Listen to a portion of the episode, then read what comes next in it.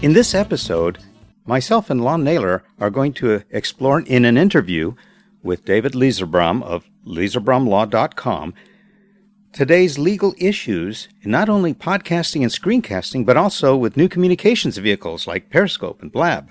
So let's listen in to this interview conducted over the Skype network with David Lizerbram about the legal issues of new media, including the new communications vehicles.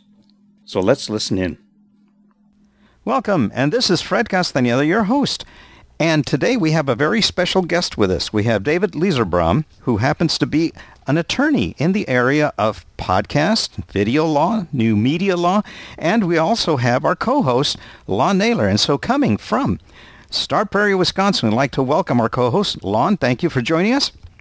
Always a pleasure, Fred. This is uh, going to be a good time. It's a good topic, and uh, I'm excited. So here I am much needed. And we welcome our guest, our interviewee today, David Lizerbram. I hope I've got that right. Uh, let me know if, if what the correct uh, pronunciation is. But he's coming all the way from San Diego. And so welcome, David, and thank you for joining us. Thanks. Thanks for uh, having me, Fred and Lon. I'm looking forward to talking to both of you guys and, uh, of course, your, your audience. yes. Now, one of the things that uh, people are probably going to ask about is, you know, where you came from, your background, your education. They know that you're an attorney, but you know, what was your uh, your work as far as in your past? Were you part of private sector America or public sector America or nonprofit America, or were you just an entrepreneur or on your own in a law firm? What? Just just regular America, I guess. Um, I uh, yeah no, I, I'm from San Diego. Before I went to law school, I attended USC Film School and USC's Marshall School of Business. Um, but I pretty much went right into law school after college. I worked a little bit in the entertainment industry. I worked briefly um, for Miramax Films and um, you know a few other sort of internship type things in the entertainment industry, and then you know just regular jobs like uh, popping popcorn in a movie theater and you know exciting uh, entertainment industry outposts like that. But yeah, I got I went into I went to law school at a relatively young age, so I've been practicing now for it'll be 13 years next week. Um, and um, yeah, so I, you know, I worked for a few different firms, but I've had my own law practice for over 10 years now. So it uh, this seems like what I've what I've been doing forever, I guess. Hi, congratulations. It looks like you're specializing in new media, especially podcasting and video, screencasting, that sort of thing, right? Well, yeah, with my entertainment and media background, it's a pretty natural affinity for me. I, I really enjoy being around creative people, to be honest with you, and and it doesn't make that much of a difference to me if that person is creative in terms of the arts or media, or if they're creative in terms of being on, an entrepreneur and creating products and services for for a community. So uh, you know, any of that kind of energy is exciting to me. So I, I'm fortunate to work with clients in a variety of different spaces, um, but you know, certainly have a focus in uh, entertainment and new media. Right. I wanted to tell you that Lon and I both uh, were aware of yourself and what you had to offer in your website because of the free resource that you made available, which is called Podcast Law. It's a book. And uh, I wanted to find out, you know, w- when did this come about? Because your, your podcast show that you launched is relatively new, isn't it? It's just less than a month old. Yeah, my podcast launch, I don't know exactly what day this show is going to go up, but my podcast launched on November 2nd, 2015, um, which is a little bit more than a week ago when we're recording this. I'm really happy that it's been very well received and it's, you know, showed up in a lot of the different new and noteworthy type charts and things like that. Um, you know, that's really flattering. It's called Products of the Mind. It's about the intersection of business and creativity. But yeah, before that, I launched the book Podcast Law, which is a free ebook. It's available on my site. I can give your audience the link uh, later on. Yeah, we'll put that in the show notes for sure. Uh-huh. And, and one of the things that, that I saw in podcast law was the uh, the variety of topics that you have, which podcasters definitely need. I mean, you've got things like trademark tips, copyright, music and audio clips information, copyright information is work for hire, how to make sure your own is the stuff that you pay for, monetizing podcasts, and five simple rules about endorsements, about ads, about testimonials, and even tips for interviewers, as well as your checklist. And you got a, a checklist there as well as templates. So uh, tell us about that. How did you come up with that, and uh, why why did you publish that uh, separately? Well, you know, first of all, I enjoy podcasts. I've been listening to podcasts for years. Um, I'm very engaged in that community. I'm fortunate to have a lot of close friends and business relationships in the podcaster community. Um, and from time to time, people would either ask me questions or I would notice people doing things that maybe might get them into trouble. And not because they intended to be a bad guy, but because there weren't a ton of really easy, understandable, accessible resources for podcasters and people in new media um, to understand the rules of the road. Uh, you know, it's important to me to educate people about these things and to have the right mindset because I look at business law, entertainment law, intellectual property as well, let me put it this way. Some people are sort of intimidated or scared by these topics or think that these are problems that they need to navigate around. I look at them as tools that you can use to help build your business, to own your content, and to help you know generate success in whatever field you're in and giving people access to those tools in an understandable easy way pulling back the curtain you know i mean it's not just my business but it's also something that i'm really passionate about Right, and I took a look at that book. It was very informative, and and Lon, you saw that. That was kind of a concise, twenty-nine page book that any podcaster and screencaster can understand. Yeah, I thought that, I thought it was really just laid it out there nicely and had a bunch of the stuff that we need to know. But as was mentioned, we just don't get that information a lot of times because nobody pulls that curtain back. And it was really just uh, uh, fundamental kinds of stuff that we all really need to be concerned about or at least aware of. Yeah, what kind of feedback have you been getting, David, about that particular uh, book? It's an ebook, mm-hmm. podcast law. Yeah, I've been getting great feedback. I've you know had uh, you know, everybody from podcasters that are household names, or at least in the podcast world, household names, to you know, to folks that are just starting out, have you know, have accessed it. It's I'm making it available for free right now, so you know, I've gotten great feedback. Some people have you know asked follow up questions because you know the goal, like you mentioned, it's about 29 pages. The goal here was not to write a you know 500 page legal treatise that might be interesting to myself and to other lawyers but doesn't really help somebody who's kind of starting out or wants to just master this this means of communication. Um, the goal was just to make it as clear as possible give you the basic rules of the road avoid all the little you know gray area detail type stuff um, that really doesn't apply in 99% of cases and and give people you know really the basics that they can you know within an hour get a good understanding and know what to do and what not to do.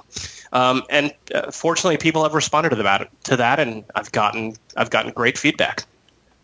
Right. One of the things that you have too are some giveaways uh, in the book. You actually have a podcast law checklist, and then you also have a release. It's a template uh, for an interview. I know we used it for this particular one, but you also have other things on your site as well that are bonuses. You have a, a checklist of intellectual property for entrepreneurs, and also you have the seven keys to finding the right lawyer for your business. So uh, it looks like you're mounting them, but tell, uh, let's talk a little bit about uh, your checklist here. You've got a checklist for intellectual property for entrepreneurs, and you cover trademarks, copyrights, patents, and trade secrets all on one page. And this seems to be a, a very good resource that you had. I bet you get a lot of questions about, especially trademarks and copyrights, right? Yeah, of course. I, I wanted to just put that out there so that people can can keep these things in their mind. You know, it's really about training yourself to well, I don't want to say think like a lawyer because that might sound, you know, that might be off-putting. Um, but to to be to do what we lawyers call issue spotting,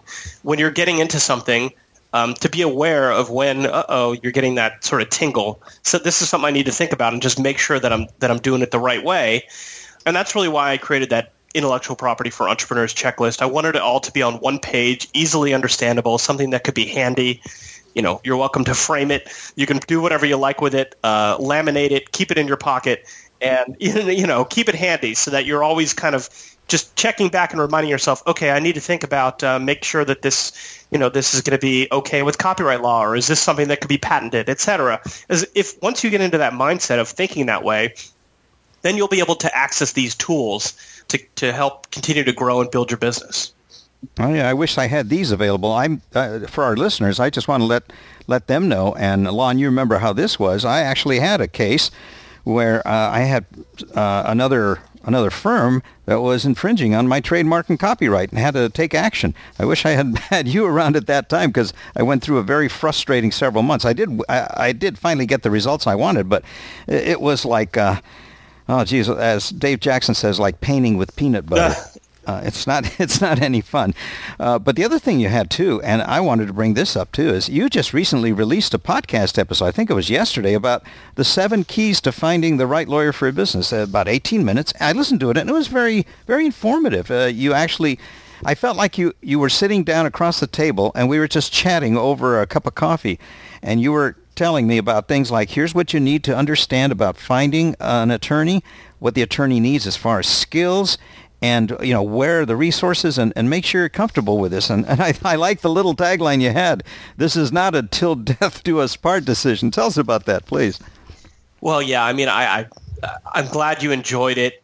I've been working with entrepreneurs like i said for for many years. That's my passion. I, i'm very fortunate that i get to work with entrepreneurs at all stages. I work with people that are absolutely just starting out and i work with publicly traded companies and and um, you know very successful privately held companies, larger firms, smaller firms, you know all the above. I, I you know I'm I'm agnostic about the size of the, the business as long as it's interesting to me.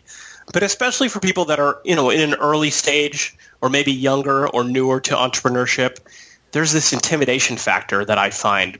People will call me and they're almost scared to ask questions and I can just I can hear it, I can feel it, and it's it's unfortunate. It shouldn't be that way. Uh, there's a lot of you know years of tradition of lawyers. You know, I'm not speaking for all lawyers, but there's a there's there's a tradition in the industry of kind of keeping that curtain pulled, making you know it seem like we're these sort of wizards who know all, and you know you just have to rely on us to know everything and don't ask any questions. And I don't like it. That's just not. I don't think that's how it should be. That just doesn't make sense in, in a contemporary society where everybody can be an entrepreneur. So I wanted to put out as many different resources as possible to educate people on the basics of you know how do you go about hire a lawyer? And i mean we get into the you know the real nitty gritty stuff like how do lawyers bill? Uh, i mean when you're starting a business or even if you have an ongoing business you have to look at the bottom line. You have to be able to understand how much is this going to cost me? How do i invest in this? How do i budget for legal? I don't know. There's just not a lot of resources out there to make that available and people don't really talk about it and that I, I think we should. I think we should have open dialogue about all these things. And I guess if there was one takeaway from that, and I'd certainly, of course, encourage your listeners to go to go check it out. But if there's one takeaway, it's that if you're meeting with an attorney for the first time and you're asking them about, let's say, billing or or how much it's going to cost, or or you know just the process, who they're going to be working with, et cetera, and they seem a little squirrely about it, they're not really you know comfortable talking about it. I think that should be a red flag you you know you need to be able to be to understand exactly what this relationship is going to be like and to make sure that your needs are going to be met. And and if you're not getting the answers you need you have to be able to uh, to advocate for yourself and to say hey look i need i just need to know this stuff or else we're not going to be able to work together. And that's okay because every attorney is not going to be the right fit for every client. I certainly know that myself. So if I can make this information available to entrepreneurs and, and help them understand how to navigate this process, then, you know, it's going to make the world a better place. Right. And uh, finishing up with the, uh, the, the bonus deliverables that you have, there's one in particular which we actually used for this particular uh, interview. And Lon, you saw the template um, that was used and that was actually modified. It was the, the release for a guest uh, interviewee. And uh, now I've used a, temp- a template based release, gosh, for the past almost 10 years. But I got that 10 years ago from the the, the Berkwin brothers. Remember, the, they were the, the podcast brothers, and they had the release that they offered to the community. But yours seems to be a little bit more detailed, and it covers all the nooks and crannies. Lon, what did you think? Well, I think, um, I, first of all, I think it is a little bit different than the other ones that I've seen, and it's one of those resources and things that people really kind of need to be aware of. And uh, uh, more and more as people go through interviews and we want to kind of create that type of content, it's one of those things that uh, I'm certainly grateful to have uh, because I think you know it just removes some of the ambiguity and the questions about content and the rights thereof that we are creating. Um, I, you know, it's really kind of a gray area out there, and this kind of thing just, man, I, I, I can really use such a thing. Right. And one of the things that podcasters do, and David, you've probably seen this a lot, but Lon, how many times have you had screencasters on your uh, weekly coaching seminar? How many podcast, podcasters have interviewed people and they don't have a release? And uh, especially screencasters, they're taking video of people and they don't get a release. And then later on, there could be differences of opinion. There could be uh, suggestions. It could be, you know, suggestions for monetization or compensation. And all of a sudden, things aren't spelled out. And the release at least gives you a definition of, of the rights. Uh, for instance, here, we're doing a podcast episode. Well, you, you know, you have to have the ability to say, uh, the content is yours just as much as mine if that's what both parties agree upon. And uh, I think the release that you've got David, uh, seems to answer that because you can't find releases like the kind that you had, which, by the way, is a free release. It's part of the book, the podcast law book. But uh, how did you come up with all these details? Do you think it's too much legalese, or do you think that podcasters will actually use this? Well, I tried to keep it as short as possible while still making sure to cover the most important points. Let me just tell you how I use it. Um, mm-hmm. You know, because like I said, I have my own podcast and I interview people. Um, well, you actually passed me the release, right? You signed it over to me for this episode. Right, yeah. Mm-hmm. But, uh, but uh, what I do just personally is that I just have the release on sitting on my website on a page that's, you know, it's not something you would just navigate to, but it's, you know, it's in there. Um, when uh, when somebody agrees to be interviewed on my podcast, I send them the link and say, "Hey, by the way, these are the terms and conditions that I ask my guests to consent to by coming on the podcast. You're consenting to these terms. And, you know, here's the link. Check it out. If you have any questions or concerns, let me know. And then that's all I have to do. You know, uh, there certainly it's not a bad practice to have people sign, um, but I don't know that it's always necessary. Um, as long as those terms are available and they're you know they've been exposed to it, I think you're probably in pretty good shape. And that way, it doesn't you know sort of slow down the process by you know adding a bunch of admin of sending docs back and forth. But it does just give the guest an opportunity to take a look at it and see what the terms are. And I think you hit on something earlier, which is that any of these, I mean, a release is a contract, right? I mean, it doesn't. We shouldn't get hung up on the terminology and a contract is just an agreement between two or more people about what the terms are, you know, what it's going to be. You agree to come on my show uh, and you're giving me the right to use that content in the following ways. I agree that that makes sense and those are the terms. Then, you know, boom, we've got a meeting of the minds. We're good to go. Um, it, these are all really, at bottom, very simple, understandable concepts. Um, so if I can make those a little bit easier for people to tackle and understand, I'm, I feel like I'm doing my job. Right, and I find it very valuable. And Lon, uh, how many times in your seminars and your webinars that you give do you have people who either have had video subjects or talent uh, recorded and have done podcasts as well, and they don't have a release, and you know it's it's what we call a red flag as an entrepreneur. well, I think it's it's a couple of things. I, I like the simplicity of this idea. Uh, I love the simplicity of of this idea of being able to provide that as you know a, as something that someone can go to and kind of agree to or not agree to. And that's kind of if, if it's it could be a good replacement or at least another tactic or method to getting and obtaining a signed release, you know, I, I think that's where a lot of people just kind of, oh man, for, for everybody I have to do this kind of thing. Well, if I can just send them to a link or or maybe even better. And, and David, tell me if this might be better or best. If I send them an email in the course of our corresponding to conduct an interview, uh, please visit my my uh, release page here, peruse it like you said, and if you have any questions, let me know, uh, or and reply back with this is okay, or you know I, I have questions or something. Having that little bit of correspondence it seems to me like it's almost uh, a form of acceptance. that's certainly true. I mean, I, I don't think there's a one size fits all answer for this. Sure. Um, eh, you know, and I try when I'm dealing, let's say, with my clients, for example. You know, I have my own business too. My clients have their own businesses. I understand where they're coming from, and you know, there's there comes a point where I have to stop thinking like a lawyer and start thinking like a real person and understand that, okay, this person has to do their business. They have to do what they're doing. And if I'm piling on requirements and obligations over and over and over again, it's just going to slow things down to the point that they, you know, they're just going to stop listening to me.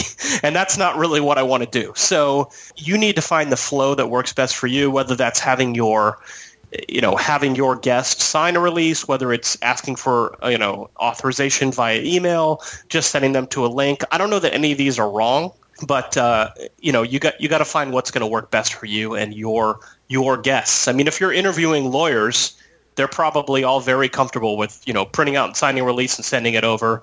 Um, because we do that, you know, we have documents all the time that we're dealing with. If you're interviewing, you know, lay people who don't interact with a lot of contracts on a regular basis, that might slow things down. So it's just going to be different for every circumstance, and uh, it just depends on you know what kind of liability you're taking on based on what you're doing. Do you uh, recommend for those people who don't want to deal with paper and electronic stuff going back and forth and don't want to sign anything? Do you uh, recommend having a verbal release prior to the interview?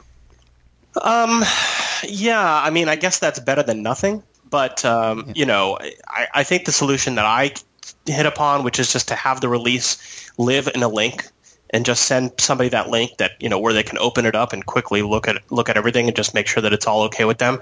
I think that's that's a little bit better. Um, if you have the verbal release and it's recorded, because let's say it's part of the pre-interview before it actually goes to air, you know that's good too. But then you you know every time you have a guest, you have to go through that conversation which you may and you may leave some things yeah, out, right? You, you may yeah, it just it could be a time factor. You might forget to do it, things like that. Um, but if it's something that's a link that's in your pre-interview email that you send to every interviewee, hey, here's the Skype information, or here's the time of the call, and here's how it works, and by the way, here's the terms of the release. Then you just don't have to think about it. It's pre-formatted, and you know, save yourself the trouble of having to think about things and you know worry about what you're doing with your business. Yeah, we were talking about releases here, and uh, we mentioned the interviews and the interviewers and interviewees, and that brings us to the topic of podcast episodes. Now, your podcast that you released is called Products of the Mind, but it's a little bit different. It's not a podcast about the legal atmosphere or the legal environment of podcasting. You know, it happens to deal with creativity, and this is a little bit different. You know, you've it looks like you're mixing several different types of themes together, the legal theme, the business theme, and now creative theme. Tell us about that because it's very interesting. Well, yeah, I, I guess I sort of alluded to this earlier. I started out in the creative arts. Like I said, I was at film school. I was a musician somewhat professionally. uh, oh, really? For, what, what did you play? Uh, what did you I play? played bass and guitar and a variety of other things. Uh, well, you've got another musician here in Wisconsin, right, right. Lon? Yeah, I've been a drummer for, gosh, I don't know, uh, 48 years. okay, well, we got a, we got a whole rhythm section here then. You know, we got we got to get the band back together. exactly. Um, well, then, Lon, you'll understand. You know, the working with creative people is, I mean, it has its ups and downs, but it's you know, it's energizing and fun. Um, and so I sort of started out in that space, and I, but I also had a passion for entrepreneurship and working with entrepreneurs, supporting them, advising them, helping them grow their businesses and succeed. And it, you know, I sort of found myself in two different worlds where I was hanging out with artists, illustrators, uh, comic book artists, podcasters, YouTubers, people who are creative, and then hanging out with business people, you know, sort of during the day uh, in my professional career. And over time, I realized that it was very much the same mindset. You know, if you're creating a work of art or you're creating a product that you you want somebody to to engage with and use and benefit their life, there's really a very similar mindset that goes on in terms of problem solving, innovation, looking for opportunities. And that was a conversation that I wanted to have. So uh, I'm, I look at the podcast as a set of resources for people. So yeah, I do sometimes have episodes where I'm giving people the, the info about some, some legal tools that are useful to them, and or or like the one where you mentioned where I talk about how to hire a lawyer, and then I have other episodes where I interview innovators in a creative and or business space and explore uh, where that creativity comes from, how they solve their problems, how they came to be where they are.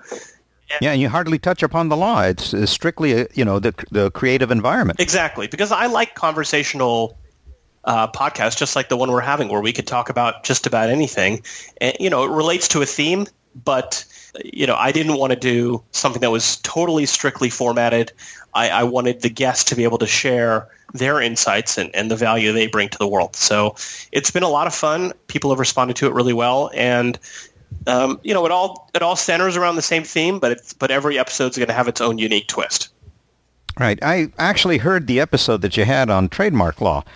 And that for me was, I considered it excellent because, you know, having gone to law school myself some 35 years ago, it's a little bit different. And having had the, the trademark and copyright uh, case that I had a couple of years ago where I finally uh, was able to prevail, when I was listening to it, uh, what I was able to take away is you didn't talk too fast and you didn't talk too slow uh, too slowly. What what it was is you talked just right so that as you're talking, I could digest it, not just listen to it, but digest it and also internalize it. And that's what I liked about it. I think your podcasts have that that quality that gives it in a format where people can really understand it as you go along, where they don't have to go back and say, "What did he say?" or uh, it's not for the people who want to put it on two or three times the speed just to get through the content.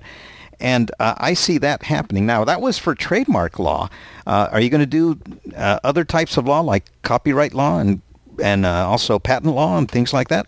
Yeah, I have an episode scheduled about copyright law, giving the basics of that area, um, and I've you know I've got a few more kind of cooking.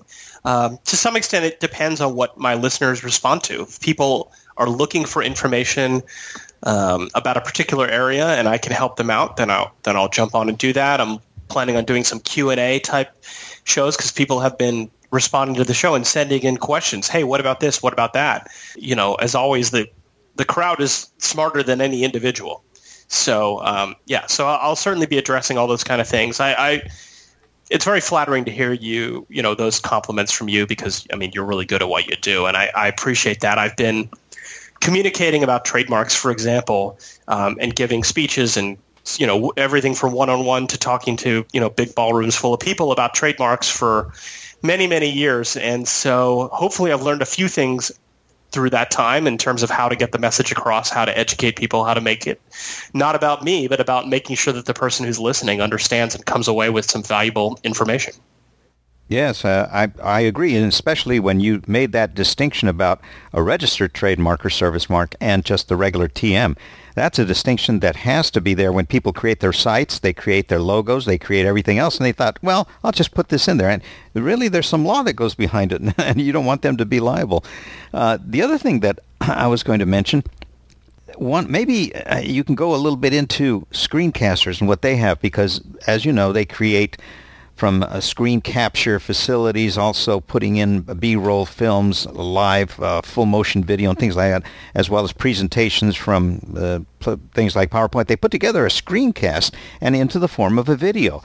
And uh, videos are a little bit different than than uh, the regular audio podcast. Are there any particular distinctive legal uh, issues that they need to be aware of above and beyond audio podcasting. I think Lon, uh, I just heard his ears perk up. um, go ahead, Lon. no, no, absolutely. Go ahead with your thought. I'm interested to hear it. I, uh, yeah, so let's just kind of define some terms here. Almost anything you're talking about in terms of screencasts and what goes into that kind of content is protected by copyright. So I always want to make sure that I don't use legal jargon unless I define it and make sure somebody knows exactly what I'm talking about. So if somebody in your audience is not familiar with copyright, copyright is a type of law that protects uh, individual works of authorship or art or creativity. So that could be a drawing, it could be a novel, it could be a film, and we're talking about anything from you know Lawrence of Arabia to a you know seven second Vine video and everything in between.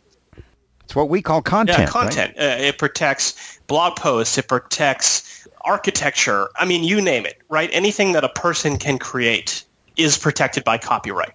And so, you know, it differs a little bit country to country, but in the US, for example, as soon as you create something and it's fixed, it's out of your head, and it's in some medium that people can perceive, whether that's on paper, whether that's, uh, you know, on a computer, you are the copyright owner.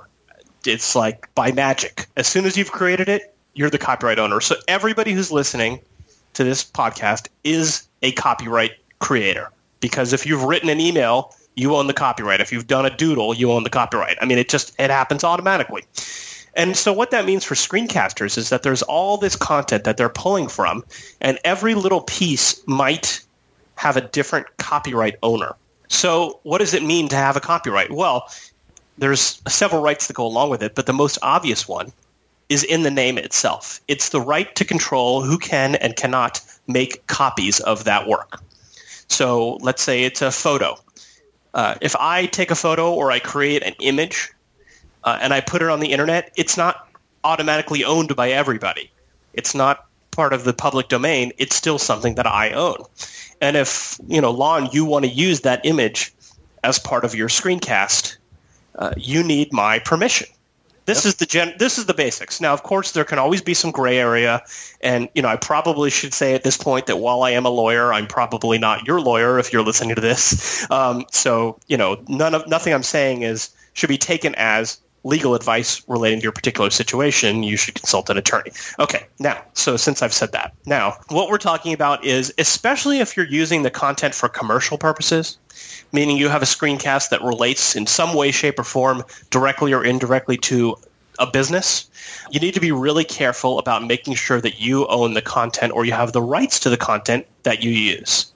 And I think that's the most basic issue that people need to you know, just get their heads around, okay, what is a copyright? What does it mean? And what rights do I have? It doesn't mean you can't use anything. There is fair use and there's a variety of other, you know, sort of twists and turns that go along with that and I, you know, I have some information about that on my website as well.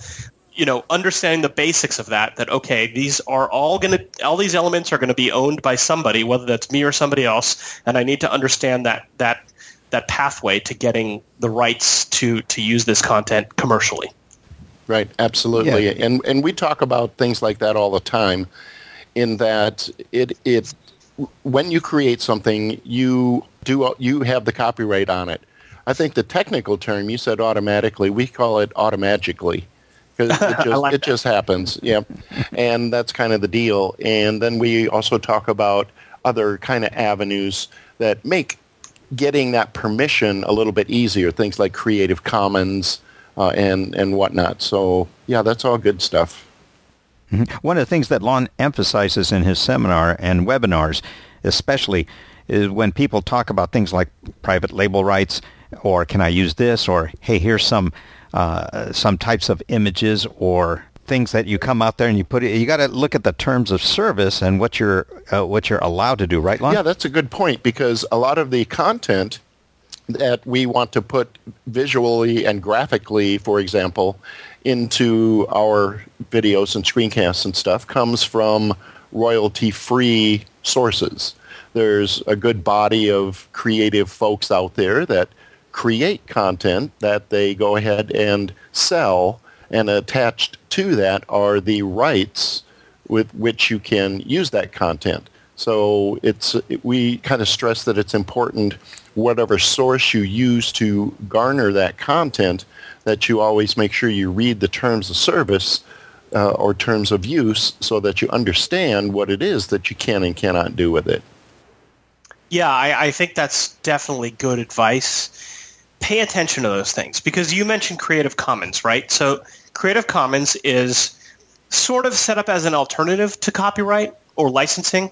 It's uh, a movement that was created on the internet some years ago to give people information about how they have permission to use content that you own without paying a licensing fee, right? right. So I could have, let's say, a, a clip of music and I could put it up under a Creative Commons license, the basic principle being that somebody else can use that music. They don't have to ask permission. They don't have to pay me anything, but they do have to follow certain rules. Now, there are different types of Creative Commons licenses, and they're always changing. so it's not It's not a you know, it's not a binary. It's not black or white. Um, in, I, in, in, fact, sorry. I have a good I have a good tutorial uh, that covers the various Creative Commons uh, areas and, and licenses and stuff like that. I, I think it's kind of an interesting concept because my understanding is that what it does is it basically gives a content creator like me a way to define those permissions and what people can do uh, and not do with them without contacting me directly and getting my my permission. as well as the permission from the label and from the author or from the singer or from the talent. Well, the content creator. Yeah, you had 10 different people you had to, uh, in the area of music that you had to contact, right, before you could even use anything before. And that's uh, the, ben- the benefit of Creative Commons license, I think, is that a one-stop shop as long as you adhere to the terms you're okay yeah i, I agree that's that's a really excellent way to uh, to describe it but i would caution people just to be careful because i have a blog post that's coming out in a few weeks about a, uh, a lawsuit uh, somebody used an image that was licensed under creative commons but there was a question about whether or not the uh, party that used the image actually right. followed the Creative Commons license, and it got down to really detailed stuff, like you know where in this document did they you know provide the link to the proper license and the name, and you know so the the, the party that used the image that you know they thought okay this is Creative Commons I'm fine, and they ended up winning the lawsuit, but they spent God knows how much on legal fees defending their position. So you have to be prepared that you know be really careful about how you use these things. I don't want to say that to scare anybody. I don't want anybody to not, you know, communicate online because they're terrified of, of violating somebody's rights. Uh, you know, you shouldn't have to go that far, but you should train yourself with best practices to always just take another look, make sure, okay, what kind of license is this? Stock photos are the same way. Stock images, stock video, they every different stock photo photo place has a different set of rules. You got to make sure you're you're following the rules. Yep. And and today there's a new type of media format that ha- that probably is getting new rules defined all the time. And we're talking about the the new video and streaming types of communication vehicles, you know, like Meerkat, Periscope, especially Blab, uh, because what happens if you get four people on a Blab, right? It's the Brady Bunch, but one of the Brady's doesn't want doesn't want that communicated because they uh, they say, you know, I shouldn't have said it. I shouldn't have actually. Uh, had the that kind of content created with my voice on it, so they don't want it they don't want that to be promoted. And now you've got a problem, right? Because again, you got to have the permission of these people. Yeah, the law the law sometimes is playing catch up, and that's the world we live in because the law moves slowly and you know. Yeah. What do you say about things like Blab? Uh, can you give us some, you know, some key pointers about Blab, uh, the things that podcasters and screencasters should be aware of? Yeah, I think live streaming is fantastic. I really enjoy it let me give you an example, like Periscope, for example. Um, I I go to San Diego Comic Con every year. I speak there. I've been doing so every year since 2008, right? So that's probably the biggest pop culture media convention in the country. Uh, if not one of the biggest, then you know, pretty pretty close to it. 150,000 people there. So, and this was last year. Periscope had just come out a few weeks or months before, so it was a brand new thing, and the convention put out a uh, a statement that attendees were not allowed to use Periscope Meerkat. This was before Blab even had launched, so Blab, you know, would have been included inside the convention floor. I was walking around the convention, and I can't tell you how many people I saw holding up their phones, and I was, you know, walking behind them so I could see they're, you know, they're on Periscope or Meerkat. I could see the little hearts going and all that kind of stuff. Um, you know, and I don't. I think sometimes these people just didn't even know what the rules were. Um, so the rules are changing.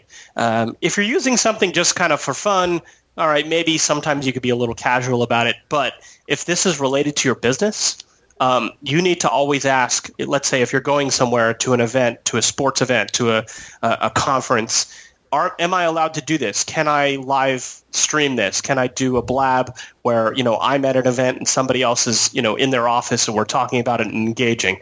Um, you just need to need to make sure that you're that you're following the rules. Um, and also, yeah, what you mentioned, you know, if you're doing a blab or, or whatever, I mean, I'm sure by the time this interview comes out, you know, even if it's next week, there probably will still be something newer than that. Yeah, you need permission from everybody else who's involved if you're going to use that content. Uh, you know, if you're if I'm on a blab with you and uh, I want to take that and post that on my website for free, I need your permission because you're providing your end of the content. And so again, it all goes back to this, you know, just talk it through beforehand. Make sure everybody's on the same page. Don't be afraid to have that conversation. Don't be afraid to say, okay, here's what I'd like to do with this. Is everybody okay? Yes? All right, then let's go for it. Right. I know in the New Media Expo there were uh, a few, shall we say, faces like definitely sour tortoises looking around. And I say that only because they, they were getting upset because uh, here people were paying, you know, 500 $900 to attend, and they get their little badges where they can go into uh, the uh, the main tent session or this particular session where somebody uh, is restricted because they had to buy a badge to get in, and yet there were so many people that were periscoping this. They were scoping it out to the world.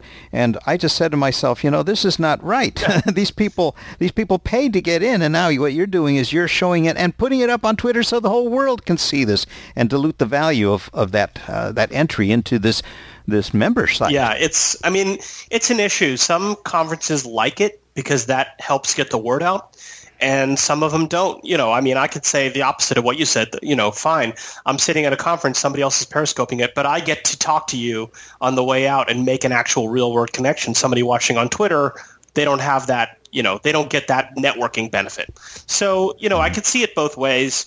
But from a legal standpoint, you want to make sure you know what the rules are, because if you don't know what the rules are, you're not going to know when you're breaking them. Yeah, I think for the podcasters and screencasters, that's one thing, Lon, that people have to be careful about now is they, they have to think that this falls into the the area of content they created and has intellectual property rights, especially with things like Blab. Yeah, absolutely. And I, I love the line, if you don't even know the rules, how do you know you're breaking them? and a lot of people don't know that, but I think that'll that'll come through with the conferences that are that are being scheduled and, and this sort of issue that's that's cropping up. Uh, one of the things I wanted to uh, to, to go go on a different uh, a different theme is yourself, uh, David.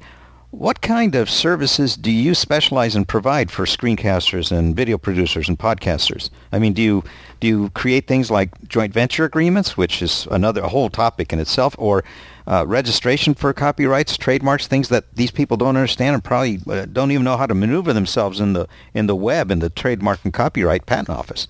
Well, yeah, thanks for asking. I help clients both all over the country and all over the world navigate these things. And that could be anything from forming a corporation or an LLC or a partnership, JV agreements, strategic partnership agreements, filing and protecting trademarks and copyrights, dealing with employment issues. I mean, just all the different kind of uh, set of things that an entrepreneur is likely to run into. I I either assist with or I collaborate with other attorneys directly to uh, to handle that. So, you know, I, I enjoy working with entrepreneurs, and I've kind of seen many, I won't say all, but many of the different things they're likely to run into. And, and if I can consult and advise them and, and help them stay out of trouble, then uh, it was a good day. Mm-hmm. I have one instance here I'd like to just uh, count as a little case in point, and that is uh, I was in a situation, this was years back, uh, as a podcaster with uh, three other people. And one of them was very famous in the podosphere. I'm not going to name who he was, but we had four specialties, and we were all agreeing to create a membership site. Was going to do this and that, and on the surface, everybody got very excited. So I said, "Let's all meet here centrally." So people flew in, and we met face to face. And the one thing that we did was we talked everything through about what were the terms and what we expected to get out of it. And then at the very end, the last two hours of the meeting, I said, "Okay, now we're going to uh, have." on YouTube an attorney come in. and we brought him in and we basically talked through the terms that we wanted so that he could draw up the contract and agreement. And it wasn't one of us just uh, promoting our own agenda. It was all together. And what that did is it helped everybody solidify, oh my goodness, this is a contract. Here's what I'm agreeing to. Here's the terms And uh, as a result, a couple of people bowed out and, and the project didn't happen. And the reason for that is once you get past the excitement stage and you're going to be serious about signing a contract and an agreement for all of these people, now you know exactly what's expected from everybody. And that's when, you know, it's better to have the people withdraw then than to go into the venture and then all of a sudden have problems of non-participation and revenue sharing uh, disagreements and things like that.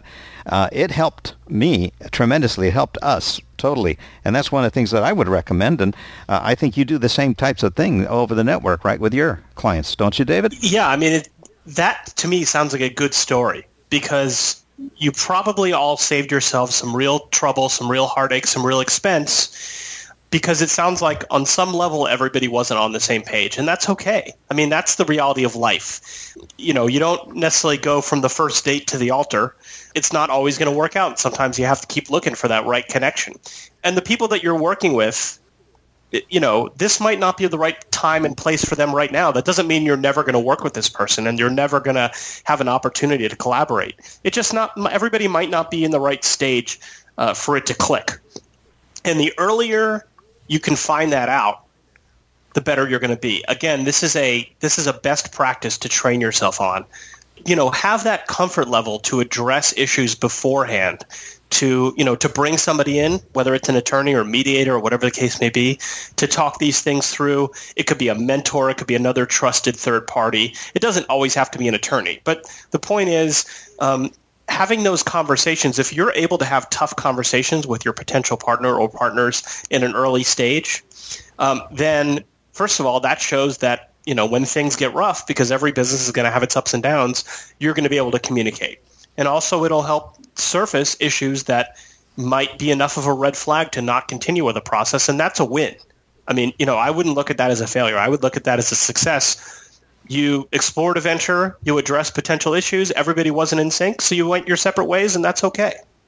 Right. Especially the one thing that I could see as a lesson learned from this is that for me, the most important part of any kind of agreement, whether it's a joint venture agreement or a contract or a partnership or anything, is the exit strategy agreed to. You know, if if the business does not deliver and if people want to go separate ways or they want to leave the business, then here's the way it's going to be done calmly, professionally, and in harmony, as opposed to you know having uh, arguments and discussions like that. Yeah, I'm I'm with you right now. It's not uncommon for me to be dealing with clients. I'm working with one right now who, you know, it's two partners, they've been in business for a while, and, you know, they're having some challenges because they're sort of moving in different directions and they, you know, they never, in an early stage, they really didn't uh, either take the time just because they were really busy. Their business was really successful right off the bat, which is great. But they, you know, they didn't really kind of get into the nitty gritty of of what happens if this happens and what the exit is. And now, um, you know, unfortunately, it's a little bit complicated. I'm, you know, we're working it out, and everybody's you know, nobody's fighting. It's not, you know, we're not going to court. But uh, if they had had the opportunity at an early stage to really sit down, hash these things out, and get it in writing, then you know it certainly would have sa- saved them a lot of trouble down the line. Yes, uh, exactly, especially on the exit strategy. Uh, David, one of the things that I uh, I am asking you for is not only your contact information, but where you plan to be in the next few years. Where do you see your business growing? Are you going to go into another area? Well, I mean, honestly, I like working with entrepreneurs, like I said, and that's going to lead me into directions that I can't anticipate because, you know, a few years ago, I wouldn't have thought I would be working with YouTubers, podcasters, um, people in new media because, you know, when I started out, those things didn't exist. So I don't want to predict what the next uh, you know what the economy is going to generate next. You just got to be able to ride that wave. And uh, you know, this I'm in San Diego, so that's uh, that's the way we communicate here. that's the way you roll there, right? It's the way we roll. Um, Pretty soon you'll just be beaming information directly into people's heads. We don't, ex- you know, I mean. exactly. But you know, a year ago, you and I wouldn't have been having a conversation about Periscope and Meerkat and Blab. Um, but now those are important issues that we're addressing. So, um, you know, I don't want to predict what some some genius tech person or some you know some new products or service are going to be, but I just want to be there to help people navigate the issues that come up at that moment. Okay, yeah, well, especially with all the things that are going on. And so uh, I know we could be here all day talking, but I wanted to ask about your contact information and where they can get the free resources that we talked about. Sure. Okay. So my podcast is called Products of the Mind, And um, all these resources can be found at productsofthemind.net, which is my website. It goes, you know, to all the different content I have. I've got oh, I don't know, 250 blog posts about all these different types of issues that I've created, you know, over the last four, five years. I've got the podcasts are on there, the free resources. People can go to productsofthemind.net slash checklist to get that IP for entrepreneurs checklist we talked about. And uh, yeah, they can they can get all the info there, or they can find me on Twitter at David Lizerbram. You could probably put that in the show notes in case somebody doesn't know how to spell it. I will. And your web your website too. What is it? Lizerbramlaw.com. Yeah. They have they have links to all your resources exactly. Well. You can go to either Lizerbram Law or productsofthemind.net. Either way, it'll bring you into the same channel where you can access all that information. And I love to hear back from people.